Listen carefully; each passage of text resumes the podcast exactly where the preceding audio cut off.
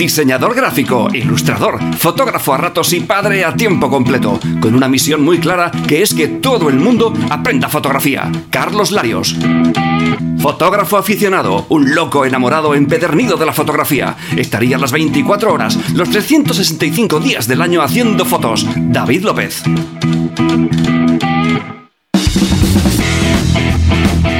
Bienvenidos a 12 pulgadas, el lugar donde verás, escucharás y aprenderás fotografía.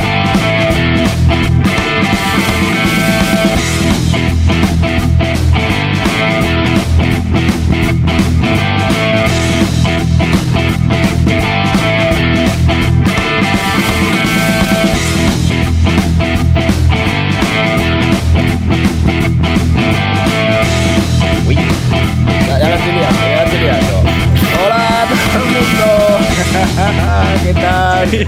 La estás liando, la estás liando. ¿Cómo estáis, grandes fotógrafos y grandes fotógrafas? Bienvenidos a todos de nuevo a nuestro gran programa 12 pulgadas, el programa más genial, grande, precioso, bonito, divertido, entretenido de Twitch sí, de Twitch y de, de- de- de cualquier otra plataforma, ¿sabes? y del mundo entero.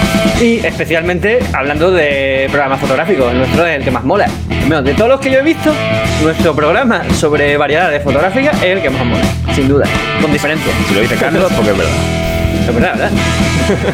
Eh, por cierto, hay que avisar de un par de cosas. Bueno, para empezar, como siempre, eh, que sepáis que esto lo emitimos en Twitch en directo los martes y los jueves a las 8. En los martes es un tema en concreto, tipo crítica de fotos o revelado de fotografía o preguntas y respuestas o cualquier otra cosa que se nos ocurra. Y los jueves es el de variedades fotográficas, en el que tenemos noticias, cursos, frases de la semana, a veces un invitado, a veces un autor o a veces, como hoy, hablaremos de un tema en, en concreto. Y aproximadamente 10 días después lo publicamos en las diferentes plataformas de podcast. Y hoy es el último día en el que se emite un programa también en YouTube, en vídeo. Sea, Ya a partir de este programa eh, solamente nos podéis ver en, en Twitch. Así que si nos queréis ver y acompañar, tiene que ser en Twitch. Si os vale con oírnos, pues en YouTube y las diferentes plataformas de podcast podréis seguir oyéndonos como habitualmente estamos haciendo. Eh, dicho esto, vamos con el programa, ¿no? Vamos con ello. Como siempre, recordaros que empezamos con eh, noticias fotográficas, después el curso de fotografía que eh, hoy va a ir sobre el histograma, después hablaremos de, comentaremos brevemente la frase de la semana y el tema del que vamos a hablar hoy va a ser sobre los derechos de autor y el robo de fotografía, ¿vale? Que empezamos a hablar la semana pasada y hoy vamos a continuar y a, dar una especie de pautas a seguir y demás. Bueno, vamos con la primera sección del programa que son las Las noticias frescas. Bueno, la primera noticia fresca de esta semana eh, la he leído en Fotolari. El fin de National Geographic, la histórica revista despide a sus últimos periodistas en plantilla. A ver, em, este titular hay que cogerlo con pinza en Fotolari. No va a desaparecer la, la- la revista ni, ni mucho menos. Lo que pasa es que sí que eh, dejan de utilizar a fotógrafos en plantilla, es decir, por contrato, y empiezan a utilizar a colaboradores y freelance para sus reportajes fotográficos. A ver, dicen que es porque así hay más libertad, más variedad y rollos varios, pero obviamente es para ahorrarse dinero. Y le sale más barato, exactamente. Eh, eh, Claro, exactamente. te han engañado, vamos a ver. Exactamente, exactamente. O sea, de todos los medios de, de prensa o sea, eh, están muriendo lentamente. Cada vez se consumen menos revistas en papel, incluso cada vez menos libros en, en papel. Y bueno, y una de las cosas que les cuesta dinero a los medios de comunicación son las imágenes. Es curioso porque yo siempre he dicho que un medio de comunicación, sobre todo, debería invertir en imágenes. Muchas veces eh, las noticias, en lugar de leerlas, nos fijamos en el titular de la entradilla y sobre todo en la fotografía que la acompaña. En muchas ocasiones, la fotografía, o sea, las noticias que no están acompañadas por fotografía, las pasamos por alto. Así de importante es una fotografía en una noticia o en prensa en, en general. Así que debería cuidarse mucho. Pues desde hace mucho tiempo, y ya hemos tenido por aquí algún fotoperiodista de invitado, nos ha comentado que, bueno, que no los tratan especialmente bien en los medios de comunicación y cada vez peor. Y bueno, eh, para muestra un botón, National Geographic prescinde de los fotógrafos de plantilla y empieza a utilizar solamente colaboradores. Así que, uy, a ver, a ver, a ver cómo acaba. Bueno. no sé si, bueno, Lo, lo que hay que hacer para la gente que hagáis fotografía y lo queréis mandar a National Geographic es cobrarle una buena pasta. Es decir, Claro. si queréis mi foto, mm, te voy a cobrar esto. ¿Por qué? Pues porque he viajado a África, me he gastado un dinero en viaje, en comida, comida, en estancia, en equipo. Mm. Y estas fotografías, si te gusta mucho la que tener en tu revista, pues te vale 5 mil dólares, 10 mil dólares. Eh, sí, exactamente. Bueno, la verdad que el, eh, para como después vamos a hablar precisamente de los derechos de autor y del robo de fotografías y tal, he estado bichando un poco a ver cuánto se cobraban la- las fotos para los artículos en prensa y tal, y da pena. No, sí, ahí. Sí, en el tema. es muy eh, triste. En el tema prensa, tipo periódicos, tipo televisión y todo, da pena. Pero una revista como National Geographic, es- es- ese, estándar de fotografía no tiene nada que ver. Mm, Pocas revistas en el mundo tienen, tienen ese estándar ¿Sabes de, de calidad. Una cosa que siempre me ha dado mucho coraje de, de los medios de comunicación de prensa escrita, sobre todo de prensa escrita, pero también ocurre con otros medios de comunicación, es que juegan con el tema de la ilusión que le hace a la gente ver su foto publicada Mm. en un medio de, de comunicación. Y se aprovechan a eso y te lo, te lo venden, entre comillas, te lo venden, como que te hacen un favor a ti por publicar tu foto, tu imagen, en su artículo, en su portada, en su revista, en su, en su En lo que el sea. tiempo, en la tele, por ejemplo. Cuando es absolutamente todo lo contrario. Ellos se nutren de tu trabajo y por lo tanto debería ser un trabajo que repercutiese económicamente en tu bolsillo, ¿sabes? Es decir, que te, pagasen como mínimo. Eso de yo todavía no he podido ir al supermercado y cuando me han dicho cuándo tengo que pagar el litro de leche, ¿Cuántas, he dicho, cuántas bueno, menciones son? Ponme, Claro, tres, te lo pago. ponme tres menciones de salchichón. te lo pago en menciones. Oye, mira, eh, no te voy a pagar la compra del supermercado, pero le voy a hablar muy bien de tu supermercado a mis amigos. No, mira, no funciona así. El trabajo hay que, hay que cobrar. Pasamos a la siguiente noticia. Yo siempre tengo que incluir algunas noticias de, de cachar, ¿sabes? Pero este es que me gusta especialmente. Para empezar, no sabéis si. eh, bueno, el, el titular leo primero, ¿vale? Dice también de Fotolari: el actor Jeff Bridges y la revista Silver Grain Classics se alían para revivir la cámara panorámica White Lux. Eh, no sé si conocéis la cámara White Lux. Vale, Jeff Bridges es un actor muy conocido, ¿vale? Ha hecho un montón de películas. eh, no sé, algunas así famosas. Gran Lebowski, por ejemplo, una de mis pelis favoritas. Vale, pues el, el protagonista es Jeff Bridges. Bueno, pues también es un buen fotógrafo y curiosamente utilizaba esta, esta cámara, la, la White Lux, para, se la llevaba a los sets y tiene un montón de fotografías. Ha hecho, de hecho, varias exposiciones eh, con fotos realizadas con esa cámara. Nosotros eh, nos creemos muy modernos todos, ¿vale? con nuestras, nuestros, nuestros móviles y nuestras historias. Eh, nuestros- o sea, los- la- las aplicaciones de fotografía de los móviles y tal, la verdad que no hacen más que invitar a cosas que ya existían. La cámara, la cámara Lux es una cámara que tomaba fotos panorámicas. Es de carrete, por cierto. Y hacía fotos panorámicas. De hecho, de- del el ancho de, de esta fotografía era de- del doble o el triple de los negativos normales. Y tenía un sistema muy curioso eh, para hacer esta fotografía. En lugar de tener un obturador, una cortina, ¿no? Que se abría y se Sí, cerraba. sí la he visto en algún lado. Deja al descubierto el objetivo, ¿no? Eh, se- sí, se descubre, se descubre la, la lente y esta va girando. Es rusa, Va- ¿no? va- no, es, de- es japonesa, Es la. Wild Se lanzó en 1958 y se produjo hasta el año 2000. Es una, aquí lo mencionan, dice que es una de las cámaras panorámicas de película más populares y cotizadas. Existen versiones de 35 milímetros y de formato medio, es decir, ¿no? sabéis que son carretes más, más grandes. Más grandes. Y el negativo que resulta, de, por ejemplo, de cuando utilizas carretes de 35 milímetros, es de 59 centímetros por 24. Y si utilizas carretes de 120, eh, los negativos que salen son de 50 por 122 milímetros. O sea, e- enormes. Y es un puntazo. Y el funcionamiento es ese: se abre, deja descubierto eh, la lente y la lente gira sobre su eje y entonces va grabando la imagen en el, en el negativo haciendo, haciendo un barrido y obtiene una cámara panorámica. O sea, una cámara panorámica, una fotografía panorámica. Está muy guay. Y bueno, y la revista Silver Grain va a revivir esa cámara fotográfica. Así que, como me gustan mucho, eh, estos cacharros sí me gustan, ¿sabes? Y me hace ilusión que vuelvan a, salir tal. Sé que, que la fotografía de carrete no tiene mucho sentido en la época en la que estamos. La- la- las ventajas de la fotografía digital superan con crece a las ventajas de la fotografía de carrete. Pero el rollo de la fotografía de carrete tiene todavía mm, esa magia así chula que nos gustan a los que todavía mm, nos gusta caminar, pasar en bicicleta y ese tipo de cosas en lugar de ir En patín. en, en patín eléctrico y tal. Me ha molado y quería compartirla. Quizá, a lo mejor la quieren digitalizar o, o que no quieren hacer, quieren darle vuelo al, mismo tipo de cámara. Exactamente, es, la- es fabricar de nuevo este, este modelo de cámara. Yo creo que es una cosa muy chula. Según lo que valga, eh, es posible que yo me pille alguna. Bueno, pasamos a la siguiente noticia. Eh, volvemos con las noticias de inteligencia artificial. Un concurso de fotografía descarta una foto de un iPhone por creer que es de está realizada por inteligencia artificial. Lo he leído en DY Fotografía. Bueno, pues resulta que en un concurso de, fotografía eh, con móviles y tal, ¿no? O, había una categoría, mejor dicho, en la que se podían presentar fotografías hechas con, con móvil. Y descartan una fotografía porque creen que está hecha con inteligencia artificial. Es la que vemos en pantalla, lo que nos estáis viendo. De un chico que lleva de la mano a lo que parecen ser dos maniquíes y se ve un reflejo en el espejo, todo, muy, todo con color así muy rojizo y hay, por ahí algún muy, de color verde y demás. Sí, así, es un poco... Eh, tiene un rollo bastante surrealista, sobre todo por el rollo de los maniquíes y tal. Y los miembros del jurado dudaron de si estaba realizada con inteligencia artificial y la descartaron. Resulta que no está hecha con inteligencia artificial. Estoy de acuerdo en que la, inteligencia artificial para el tema de concurso de fotografía no valga, pero tendrán que demostrarlo de alguna manera también, ¿no? Claro, claro, eso opino yo. Que ahora no vamos a ponernos a descartar todas las fotografías que sospechemos que pueden estar realizadas por inteligencia artificial. habrá que comprobarlo antes de, descartarlas, ¿no? Digo yo. De hecho, eh, bueno, la autora de, la fotografía, que se llama Suzy Dugerty, hizo esta foto en, un en el Museo Powerhouse en Sydney. Y es una fotografía, no hay nada de inteligencia artificial. La presentó al concurso y recibió la notificación de que su foto había sido descartada por sospechar que era de inteligencia artificial. Suzy respondió que no, que no, no estaba realizada por inteligencia artificial. El jurado después, en un comunicado público, le pidió disculpas. Pero bueno, ya habían descalificado su foto. Así que, bueno, la, la Suzy esta al parecer se lo tomó con buen humor y dijo que, bueno, que lo que le daba pena era no haber ganado el concurso porque su foto molaba bastante. Pues sí, esa foto está chula.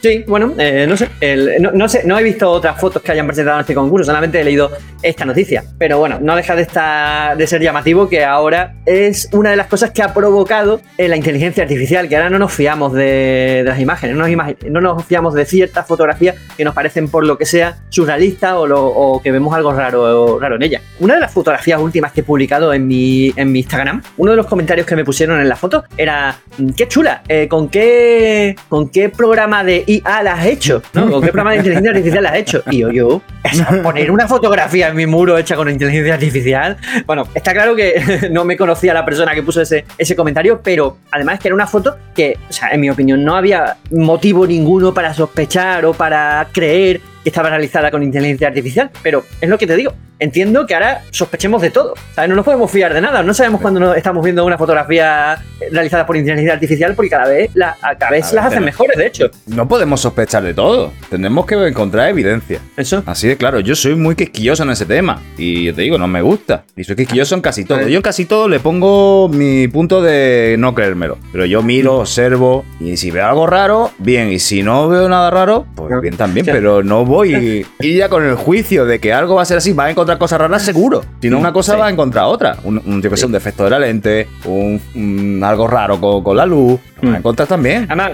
eh, muchas fotografías con movimiento y tal eh, hacen cosas raras en la, en la imagen. Hace poco vi una crítica a un vídeo musical de Britney Spears que decían que habían retocado el vídeo o no sé qué porque se le deformaba la cara y tal. No había nada ni de inteligencia artificial, ni de retoque, ni de leche. Era simplemente que por el movimiento de la cámara y el, efecto. ¿Cómo se llama ese efecto en el que se parece que se estiran los objetos en el vídeo. No me acuerdo cómo se llama el efecto, pero se, eh, trabaja eh, con el vídeo trabajando a obturaciones lentas. Y eso se quejaron. No sé qué, hoy en día hay que quejarse. bueno. no era una queja, era un análisis de un vídeo musical y no sé qué. No, me acuerdo ni qué era, porque lo vi un rato y digo, ah, porque esto están diciendo muchas chorradas y lo, quité. bueno, eh, pasamos a. Rolling, Shooter se llama, pues. puede ser, puede ser. Rolling Shooter. Es, es especialmente llamativo cuando se fotografían hélices de, aviones y de helicópteros. Es rolling shooter, sí, gracias, Manel. Bien, eh, pasamos a la siguiente noticia, ¿no? Vamos a ello. Esta es la, última, eh, que es, por supuesto, la noticia de Autobombo, ¿no? La de spam. Eh, composición en fotografía, el sinsentido de las reglas compositivas. Es el artículo que he publicado hoy en mi blog, fotorarios.es, que no si yo lo he mencionado alguna vez aquí. El caso es que hablo, empiezo a hablar de la poca lógica que hay detrás de algunas cosas que nos han vendido como reglas compositivas, como cosas que tenemos que hacer de una manera en concreto, porque si no, estamos haciendo mal la, foto. Ejemplo claro, eh, la regla a la que más tirria le tengo, que es la regla de dos tercios, de la que ya me habéis oído rajar muchas veces. Todavía no me meto con ella, eso será en el próximo artículo. En este concretamente, que ya es el tercero de este ciclo, porque quiero hacer un ciclo de artículos sobre composición. En el primero, digamos que divagaba un poco sobre qué es composición, en el segundo hablaba de qué cosas intervienen en una buena composición. Y en este tercero, pues empiezo a entrar ya en materia, en lo bueno, en lo, en lo que me va a costar más de un palo seguramente y más de un troll, que es el poco sentido de las reglas compositivas. En el siguiente, la primera regla que empezaré a romper, como yo digo, es la, la regla de los tercios, por supuesto. Ya después seguiré con otras muchas. Yo os invito a que leáis el artículo y que opinéis en los comentarios. Y de hecho también invito a que me ayudéis a completar una lista que tengo de reglas compositivas. Por ejemplo, la regla de los tercios, eh, la proporción áurea, la regla de la mirada, y sé que hay muchas más. Yo tengo una lista, pero me gustaría que la gente me comentase qué reglas o qué cosas le han dicho que tienen que hacerlas así, porque si no la fotografía está mal. Sobre todo que tengan que ver con la, con la composición, lógicamente, ¿vale? Bien, eh, bueno, y hasta aquí las noticias de, de, esta, de esta semana. ¿Algo que comentar de, de, las noticias? ¿Algo que añadir? No, todo muy divertido, muy ameno. Algún día podríamos hacer un, un monográfico de eso, una, hablar del tema de las cámaras de, de carrete. Tú no estás muy puesto, ¿no? En cámaras de carrete. Yo muy poco. Yo la que me regalaron en mi comunión y algunas más que me compré poco después, o sea, ya cuando ya trabajaba y tal, pero eran cámaras chichoneras y no, no, no duraron. Bueno, me, me, has recordado, cual, o sea, una de mis primeras cámaras, si no la primera, me las regalaron en mi comunión. Era una que era así, muy chiquitita, era, yo sé, del tamaño de una cajetilla de tabaco, pero un poco más alargada, ¿no? Y eh, para hacer la foto tenías que abrir, clac, ¿no? Ah, y abrías y pasaba al siguiente. Y el, y el carrete tenía, era sólido, no era flexible, ¿no? Y era como un cartucho que metías mm. y los negativos eran muy chiquititos. Tenía, era muy, muy, muy, muy básica. Y los carretes eran caretes. Sí, eran sí, carillos. El tema de las fotos vale. antes era muy caro. Me acuerdo que, que, mi padre, eso, me, me, compró dos o tres carretes. Al niño se le da bien dibujar, no sé qué, pues se le va a dar guay la fotografía. Y el primer carrete, no, bueno, los tres primeros carretes que hice, eh, o sea, no se salvaba ni una puta foto, ¿sabes? o sea, eran una mierda que hasta me, mi padre me regañó y todo. Digo, pero el dirá que me he gastado en carrete y haces esta foto. Que no se le, no, sigue con el dibujo, niño. sí. Dejate la foto. Te compré una libreta y un lápiz que es más barato que el carrete, te cojones. fue, un puto, fue un puto desastre, ¿sabes? Y bueno, la, esa, esa, esa cámara se perdió en el tiempo, pero hace poco, bueno, hace poco, hace un par de años así, la conseguí re recuperar y la tengo, y la tengo ahí. en fin. Pues sí, yo, yo en ese tema no, ni, ni tuve las experiencias de, como contaba, de comprar con los amigos ahí películas y recortarlas y rellenar los carretes. A mí, me gustan mucho las historias que me han contado, porque conozco gente que sí que trabajaba con mucho con eso y me dejaban flipado. ¿En serio hace eso? Sí, sí, sí, hay que buscarse la vida y sacarlo lo más barato posible. Y, claro, claro. Y me claro. gusta mucho escucharlo. Pero sí, sí. ¿qué experiencia? Cero. O sea, ¿para qué, ¿para qué te voy a meter? Nada. O sea, hace gastar carta y llevar a la tienda para que me lo revelen. Y ya está. Eso. Mira, Manuel, Manuel dice que también fue su primera cámara, una Afamatic, esa era. La bueno, ya tenía la 2000, había varias, vers varias versiones. Sí, de Afa Afamatic, estaba, estaba muy chula. Por ahí la tengo, a ver si un día me acuerdo y la, la traigo y la enseño. Sí, bueno, tiempo que no se, pasar la. Ahora que se ha puesto otra vez de moda el carrete. Hace cinco años estaban tirados de precio. O, sí. Ahora, como se de ha hecho, puesto cuando, de moda. Cuando estaba relativamente barato, yo compré un montón de carretes que tengo ahí guardados porque. O sea, ahí tuve una intuición cojonuda. Pues digo, uy, esto se va a forrar. Caro. Sí, que va, bueno, ojalá hubiese comprado cajas y cajas, pero que va. Compré, yo sé, la, compré, no sé, a lo mejor 10 carretes de, de, los tipos que me gustaban a mí y ya está. Pasamos a la siguiente sección, ¿no? Hmm. Venga, vamos allá. El curso, capítulo 15, entender histogramas. Vamos a intentar explicarlo brevemente, porque la verdad es que es facilito entender el, el histograma, pero es muy interesante. Os recuerdo que en, en, el curso, por el momento hemos visto todo de lo concerniente a la exposición, los parámetros de la exposición, el enfoque y demás. Y lo último que habíamos visto era el tema de medir la luz a través del, del exposímetro. Bueno, pues vamos a conocer el histograma, que es ese gráfico que algunos parecen tenerle miedo por, por incomprensible, pero que en realidad es muy sencillo de entender. El, histograma, sobre, eh, bueno, en las cámaras actuales, en las mirrorless, en las que tienen el visor electrónico, eh, podemos ver el histograma en tiempo real. En las que no tienen visor electrónico, podemos ver el histograma de nuestra fotografía en la pantalla de la cámara, cuando hacemos el live view que se llama, o visión directa, o hacemos la foto a través, mirando la foto a través de la pantalla de la cámara en lugar de a través de, de, del visor. Mm. Aparece un gráfico por ahí, ¿vale? Que puede ser un, un, único gráfico en forma de montañita o de, o de varias montañitas en color blanco o gris o eh, varias, varias de esas montañitas de esos gráficos en color rojo, verde y azul. Los tres colores primarios son los tres canales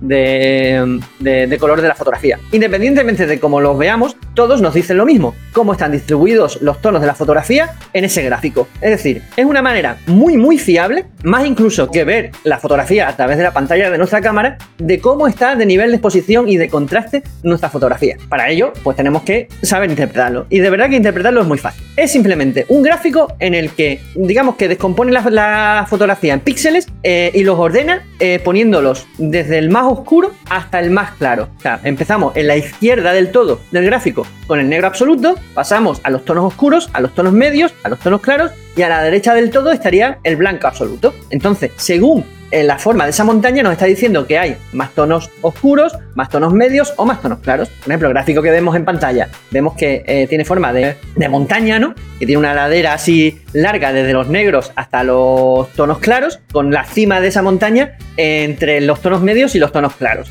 Y después va bajando hasta los tonos, hasta el blanco absoluto, digamos, hasta el sitio correspondiente al blanco absoluto. Por eso nos está diciendo que en nuestra fotografía hay muchos tonos medios, sobre todo tonos medios tirando a claros, y muy pocos negros y muy pocos blancos. Es fácil de interpretar realmente. Pues eso nos vale para interpretar de un solo vistazo cómo está de exposición nuestra fotografía. Se, divide el histograma en varias zonas. Como he dicho, negro absoluto, oscuros, medios, claros y blanco absoluto. Vale, para que lo terminemos de entender del todo, esto creo que mm, es, una, es una manera como de simplificar el mucho, mucho, mucho una imagen para que entendáis cómo funciona el histograma. Imaginaros que tenemos una fotografía, bueno, los que nos estáis escuchando solamente no podéis ver esta fotografía, pero yo os, lo describo, ¿vale? Es una fotografía de unas flores. Digamos que la cámara ve en blanco y negro. La he simplificado tanto hasta que tenga solamente 8 tonos diferentes. El tono 0 correspondería con el negro y hasta el 7 que sería el blanco absoluto. Y en medio están todos, todos los grises intermedios, ¿vale? Desde el más oscuro hasta el más claro. Y ahora simplifico aún más esa fotografía y hago que se tenga solamente 96 píxeles. Es decir, he hecho una simplificación absoluta de la fotografía. La he reducido a 8 tonos diferentes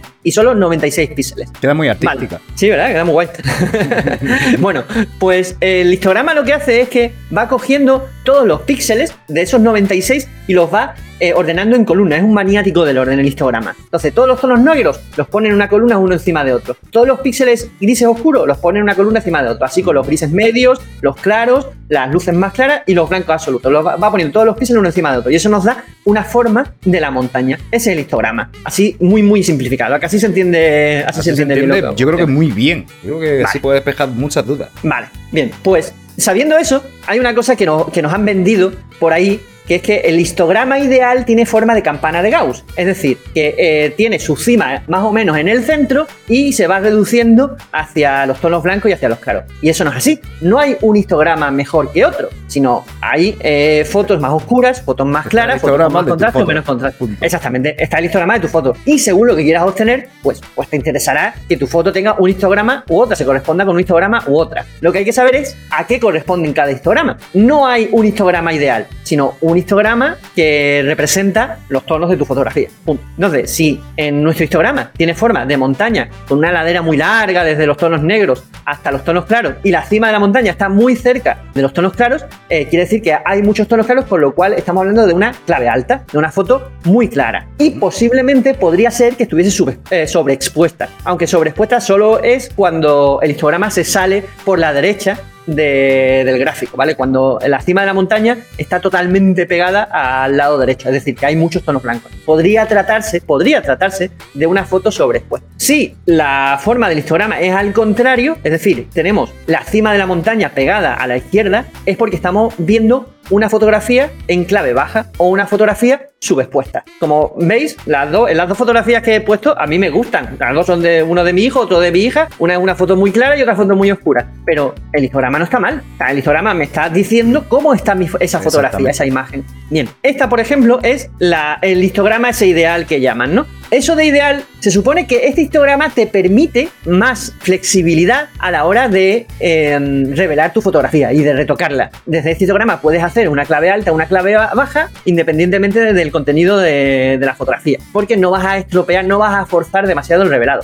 Pero vamos, yo creo que lo ideal es conseguir una exposición que se corresponda a lo que tú quieres sacar de la fotografía, ya sea clave alta, clave baja, clave media o la clave que sea. Entonces, ese histograma con forma de montañita con la cima en el medio es una fotografía de bajo contraste, porque hay pocas, hay muchos tonos medios y poca separación entre el tono más claro y el más oscuro.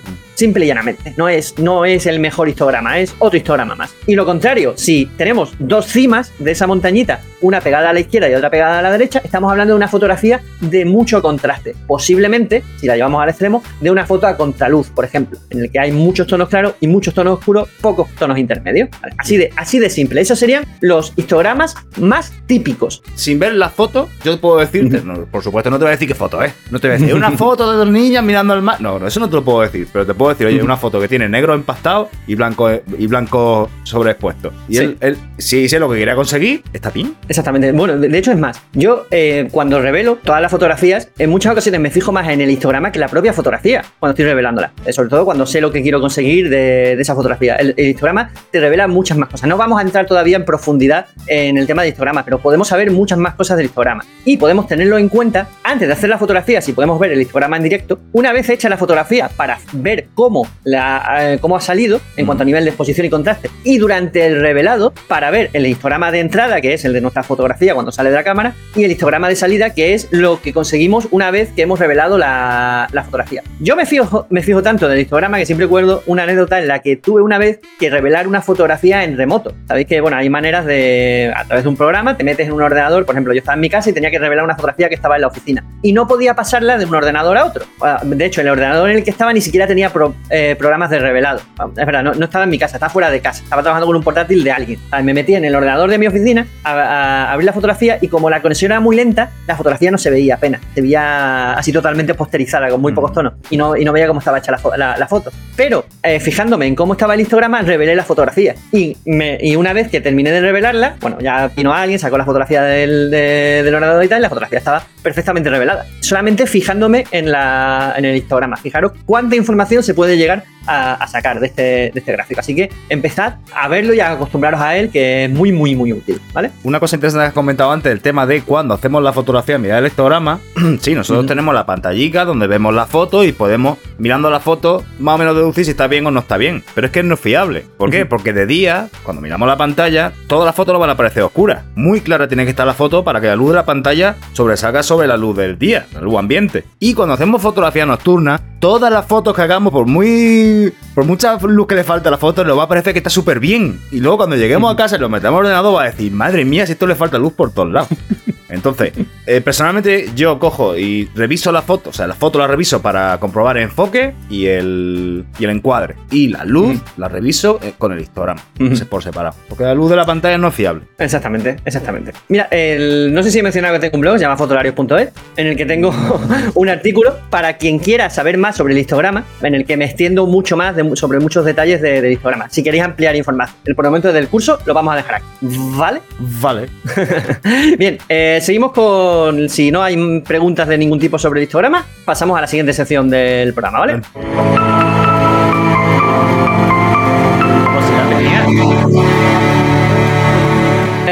Pues la frase de la semana, de esta semana, la dijo Edward Weston. Y dijo algo así: consultar las reglas de composición antes de hacer una fotografía es como consultar la ley de la gravedad antes de salir a caminar. sí, a mí también. es que me he acordado de la frase por el artículo que he publicado hoy en el blog sobre, sobre la composición. Es que hay una cosa de composición que la, la venden mucho, la incluyen en todos los libros, en todo aquel que enseña sobre composición habla de la proporción áurea, ¿no? Como el, ah. el culmen de la fotografía perfecta, de la organización perfecta de los elementos y tal. Y yo siempre digo, pero a ver, ¿quién es capaz de acordarse de la proporción áurea, de las distancias reales de la proporción áurea? en la pantalla de la cámara? o, de la, o de la espiral áurea cuando estás haciendo una fotografía. Es imposible y es muy poco práctico. Es, es totalmente absurdo. Pues igual con todo. Consultar reglas eh, compositivas cuando vas a hacer eh, fotos es como consultar la ley de la gravedad antes de salir a caminar. A ver, es una cosa que tienes que, que sí, es útil entenderla, tienes que comprenderla, pero ocurre sí o sí. La composición se basa en nuestra percepción, en nuestro, o sea, es mucho más eficaz nuestro instinto y nuestra mirada que cualquier regla compositiva que nos quieran meter en la cabeza, pero os lo aseguro por mil. Así que haced más caso de vuestra intuición, que de, vuestro sentido estético, que de cualquier chorrada que os hayan vendido como algo que hay que hacer así, porque si no la composición está mal. Incluso cosas que hemos llegado a decir nosotros por aquí en. Bueno, cuando hablamos de composición o cuando criticamos alguna fotografía. Cogerlo siempre todo con pinza, ¿vale? Y, todo cuestionarlo, sin duda. Bueno, eh, pasamos a la siguiente sección.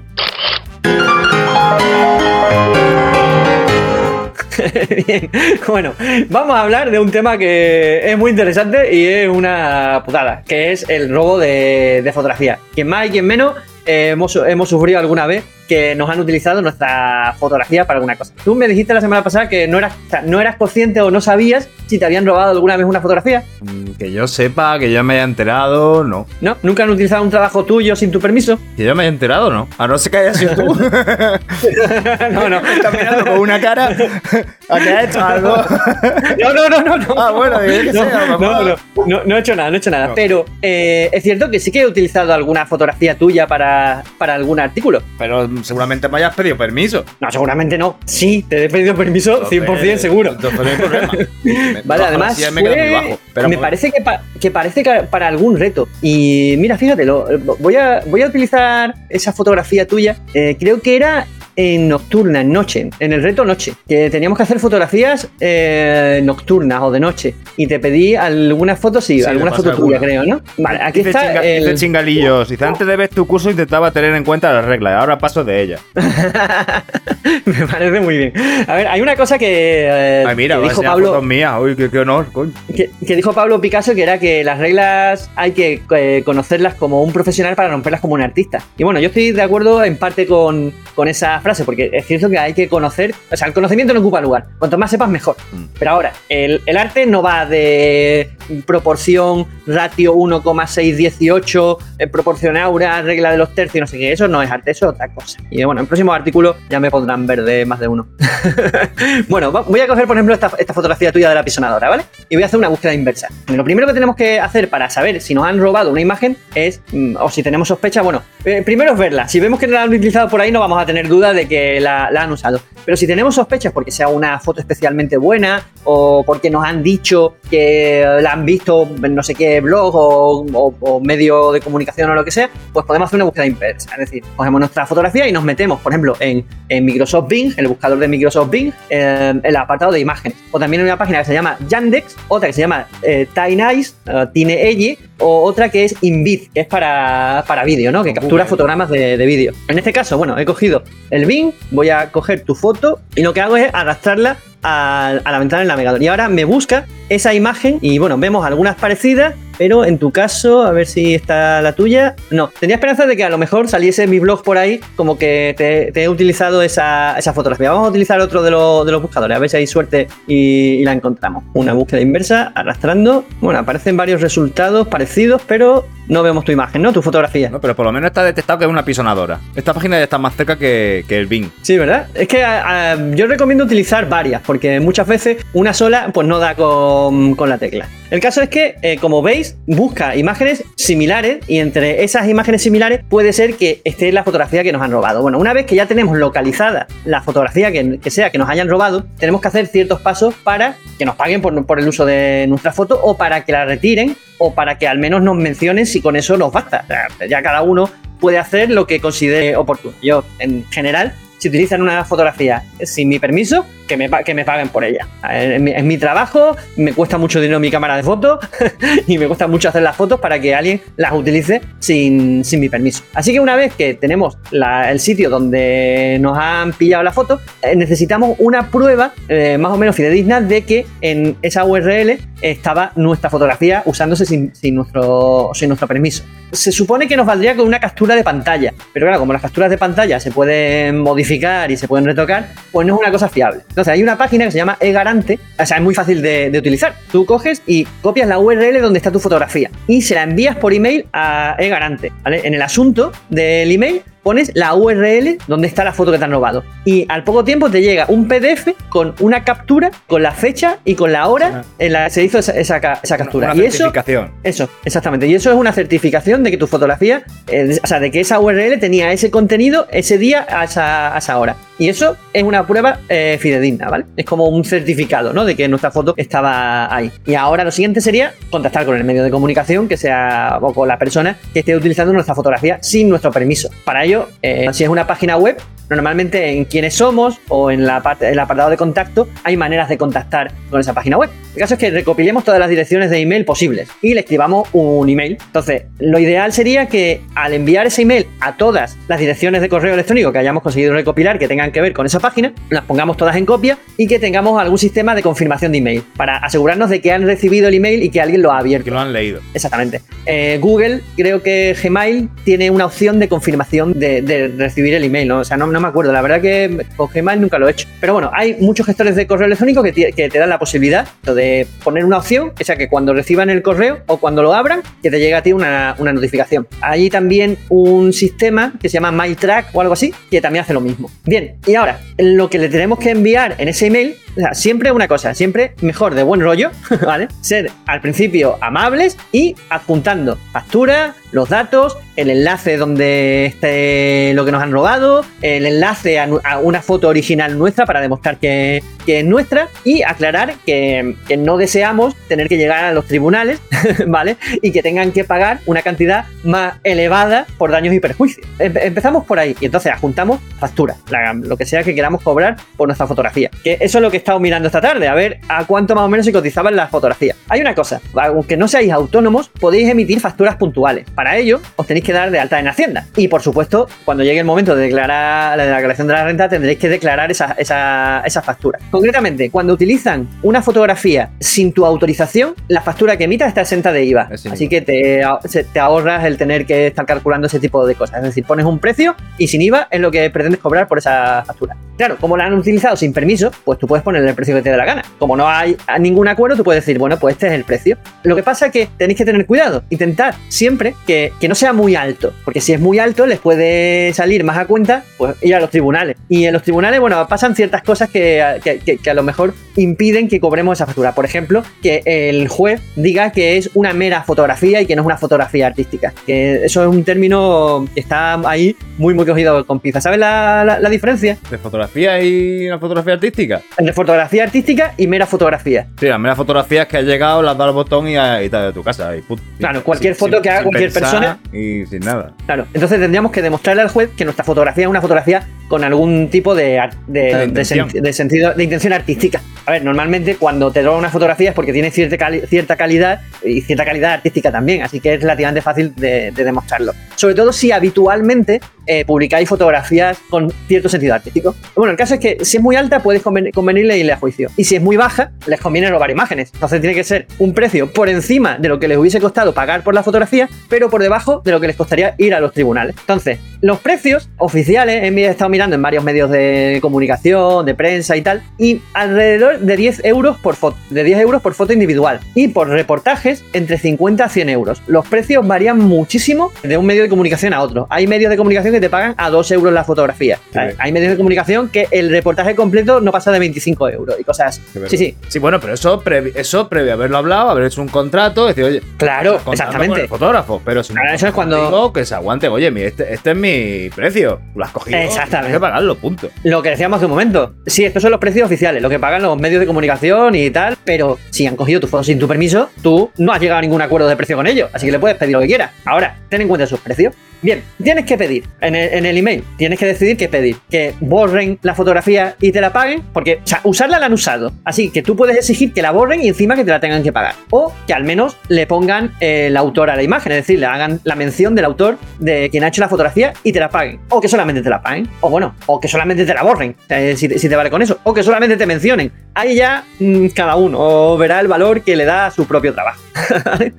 bueno, y en el asunto, indicar que es el motivo de, ese email, que les quede claro que es una, yo sé, factura por uso indebido de fotografía o por uso de una fotografía sin haber permitido permiso o cualquier cosa similar. ¿vale? Eh, ¿Qué más tengo por ahí anotado? de? Ah, eso. Puede ocurrir que, bueno, que te contesten y te digan, vale, te pagamos y te paguen y todo solucionado, ¿no? Acabado ahí la cosa y todos contentos. O que te contesten diciendo que pasan de ti, que no les molesten más. O muy habitual que pasen de ti directamente y ni te contesten ni, ni nada. Entonces lo que tienes que hacer es volver a escribirle. Claro, siempre siendo amable y cortés, pero un poquito más serio. Y en este caso, lo que se recomienda hacer es añadir ejemplos de cosas que han pasado en los tribunales. Como por ejemplo, que cierto partido político tuvo que pagar más de 64.000 euros a Pedro Armestre, un fotoperiodista, por utilizar varias imágenes en sus campañas y tal sin su permiso. O a un fotoperiodista eh, que ay, no, no, no, he apuntado el nombre, no lo tengo por ahí. Bueno, eh, le tuvieron que pagar 600 euros por utilizar una sola fotografía suya en Twitter, en la cuenta de Twitter del medio de comunicación en concreto. Entonces, ahí le está diciendo, a ver, os puede pasar esto, puede ser que por daños y perjuicios tengáis que llegar a pagarme, pues si había utilizado una sola fotografía mía, pues 500 euros, 600 euros, cuando yo os estoy pidiendo solo 100, por ejemplo, ¿vale? Ya, si no pagan, entonces ya hay que empezar a utilizar medios más oficiales, que sería el burofax, eh, con un último aviso, ¿vale? Un burofax eh, vale, no sé, alrededor de 30 euros creo que, ¿no? O por ahí. Y ahí lo que tienes que incluir son los datos de factura, de, de, cobro y de, bueno, todo lo que hemos dicho, dicho antes. Y por último, si siguen sin hacerte caso, entonces demandarles. Si la cifra que has pedido es inferior a 2.000 euros, se puede realizar un juicio verbal sin abogado ni procurador. Así que el coste y el tiempo que se tarda en hacer es mucho menor. Y a ellos les va a salir, pues eso, pues a lo mejor pues 500 euros por daños y perjuicios, 600 o cualquier cosa de esa. Así que al final, si haces bien las cosas, si eres correcto, si haces más o menos estos pasos tal y como lo hemos ido describiendo, al final acabas eh, cobrando.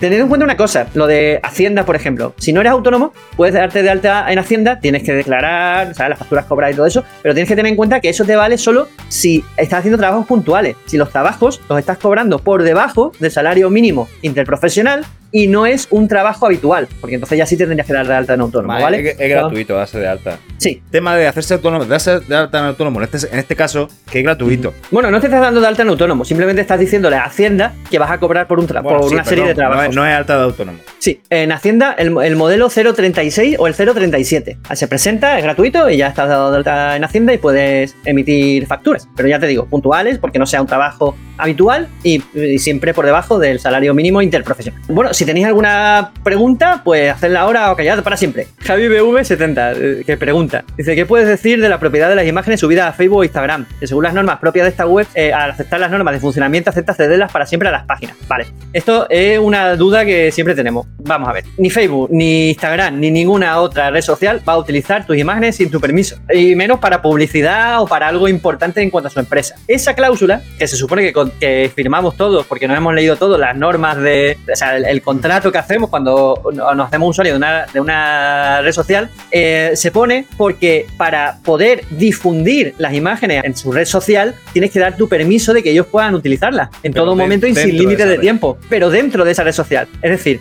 cuando tú publicas una fotografía y dices, uy, mira, ha gustado tanto que le han dado likes y ahora la están compartiendo. Y joder, mi foto se ha hecho viral, en esta red social, la han compartido eh, 300 veces. Pues para que pueda ocurrir eso, eh, Facebook, por ejemplo, tiene que tener tu permiso de poder utilizar tu imagen sin límite de tiempo ni de número de usos. Es, simplemente para eso. O sea, que la gente se cree que Facebook se va a apropiar de nuestras fotografías y tal, y no es así. O sea, nunca la van a utilizar ni para publicidad ni para ninguna otra historia. O sea, ellos prefieren pagar. Pagar, además, tienen sus fotógrafos y tienen sus diseñadores gráficos y, y no. Por ese lado no hay problema. Entonces fue, fue Instagram los que sacaron aquella máquina para, para imprimir las fotos, que la pusieron a los no, comerciales. No fue Instagram. Fue, o sea, era eh, una serie de empresas cogieron y empezaron a poner máquinas expendedoras en las que tú buscabas un usuario de Instagram y te imprimía la fotografía que fuese de ese usuario. Ah, vale. Esas imágenes, esas máquinas expendedoras han ido desapareciendo. Sí, porque no, es, es, no, tienen lógica, no tienen lógica y es que además infringen eh, normas de derechos de autor. Porque están imprimiendo y además cobrando por una imagen que no es suya y vendiéndosela a alguien sin tu consentimiento. Tuvieron un tiempo por ahí porque eran tres o cuatro empresas. Entonces te metías en tu perfil y decía, bueno, buscabas a la empresa y la bloqueabas. Y ya entonces tu cuenta no salía en, en las máquinas expendedoras esas. Era así de sencillo eh, evitarlo. Pero vamos, han ido desapareciendo porque es que son cosas que infringen la protección de datos y la ley de propiedad intelectual y ese tipo de cosas. Lo, los primeros que debemos darle valor a nuestro trabajo somos nosotros. O sea, una empresa, o sea, si ve que la fotografía la puede coger gratis y tú te callas, te quedas calladito claro. en tu rinconcito del mundo, eh, va a seguir haciéndolo. Eh, no, no, no está bien, no es correcto. Mira, aquí dice Roda Mesa, que es un premio que la publique. Lo que hemos dicho, no. No es un premio que te publique la fotografía. Es apropiarse de tu trabajo. ellos son los que salen beneficiados, no tú. Sí, bueno, ellos no te están pagando. Se refiere a lo que ellos piensan, a lo que te quieren decir. No, no, si está. Ah, vale. Sé como que te estamos. Para que vea, para que la gente lo vea. A lo mejor te ve un ojeador y te. Y te como en el fútbol, ¿no? Va a abrir un ojeador Sí, y te va a fichar para España. No, no hay dos veces que me han querido pagar con publicidad. Digo, mira, de- Sí. no te preocupes, yo ya me preocupo de darme publicidad a mí mismo. Tú dije, coges ¿no? y me pagas el trabajo. Lo que te comenté el otro día. No sé, está muy directo cuando lo dije. Dijeron, no, si es para que ensaye. Digo, ¿cómo que para que ensaye? Digo, tranquilo, que ya me pago yo, ya me pago yo mis cursos, ya me pago yo mi, mi ensayo. Si quieres un trabajo, me lo pagas. Que ¿Dónde vas, tío? Vamos a ver. No, no te preocupes de mi formación, ya, ya, ya me voy a. Así ya ensayo. me voy ya. Anda. Ah, no, sí que vamos, qué cara dura. O sea, es que a nadie se le ocurre ir a ningún sitio y decir, mira, no te voy a pagar, pero te voy a hablar bien de ti. Ah, Tal carajo, hombre, eh, hablar bien de mí ni hostia. ¿Sabes? Págame, que es mi trabajo y punto. Es Bueno, te- bueno, gente, muchas gracias por habernos acompañado. Acordaros de compartir en vuestras redes sociales. Como siempre, haced muchas fotos, que no os las roben, cobradlas si os las roban. Y buena luz a todos. Nos vemos. Chao. Adiós.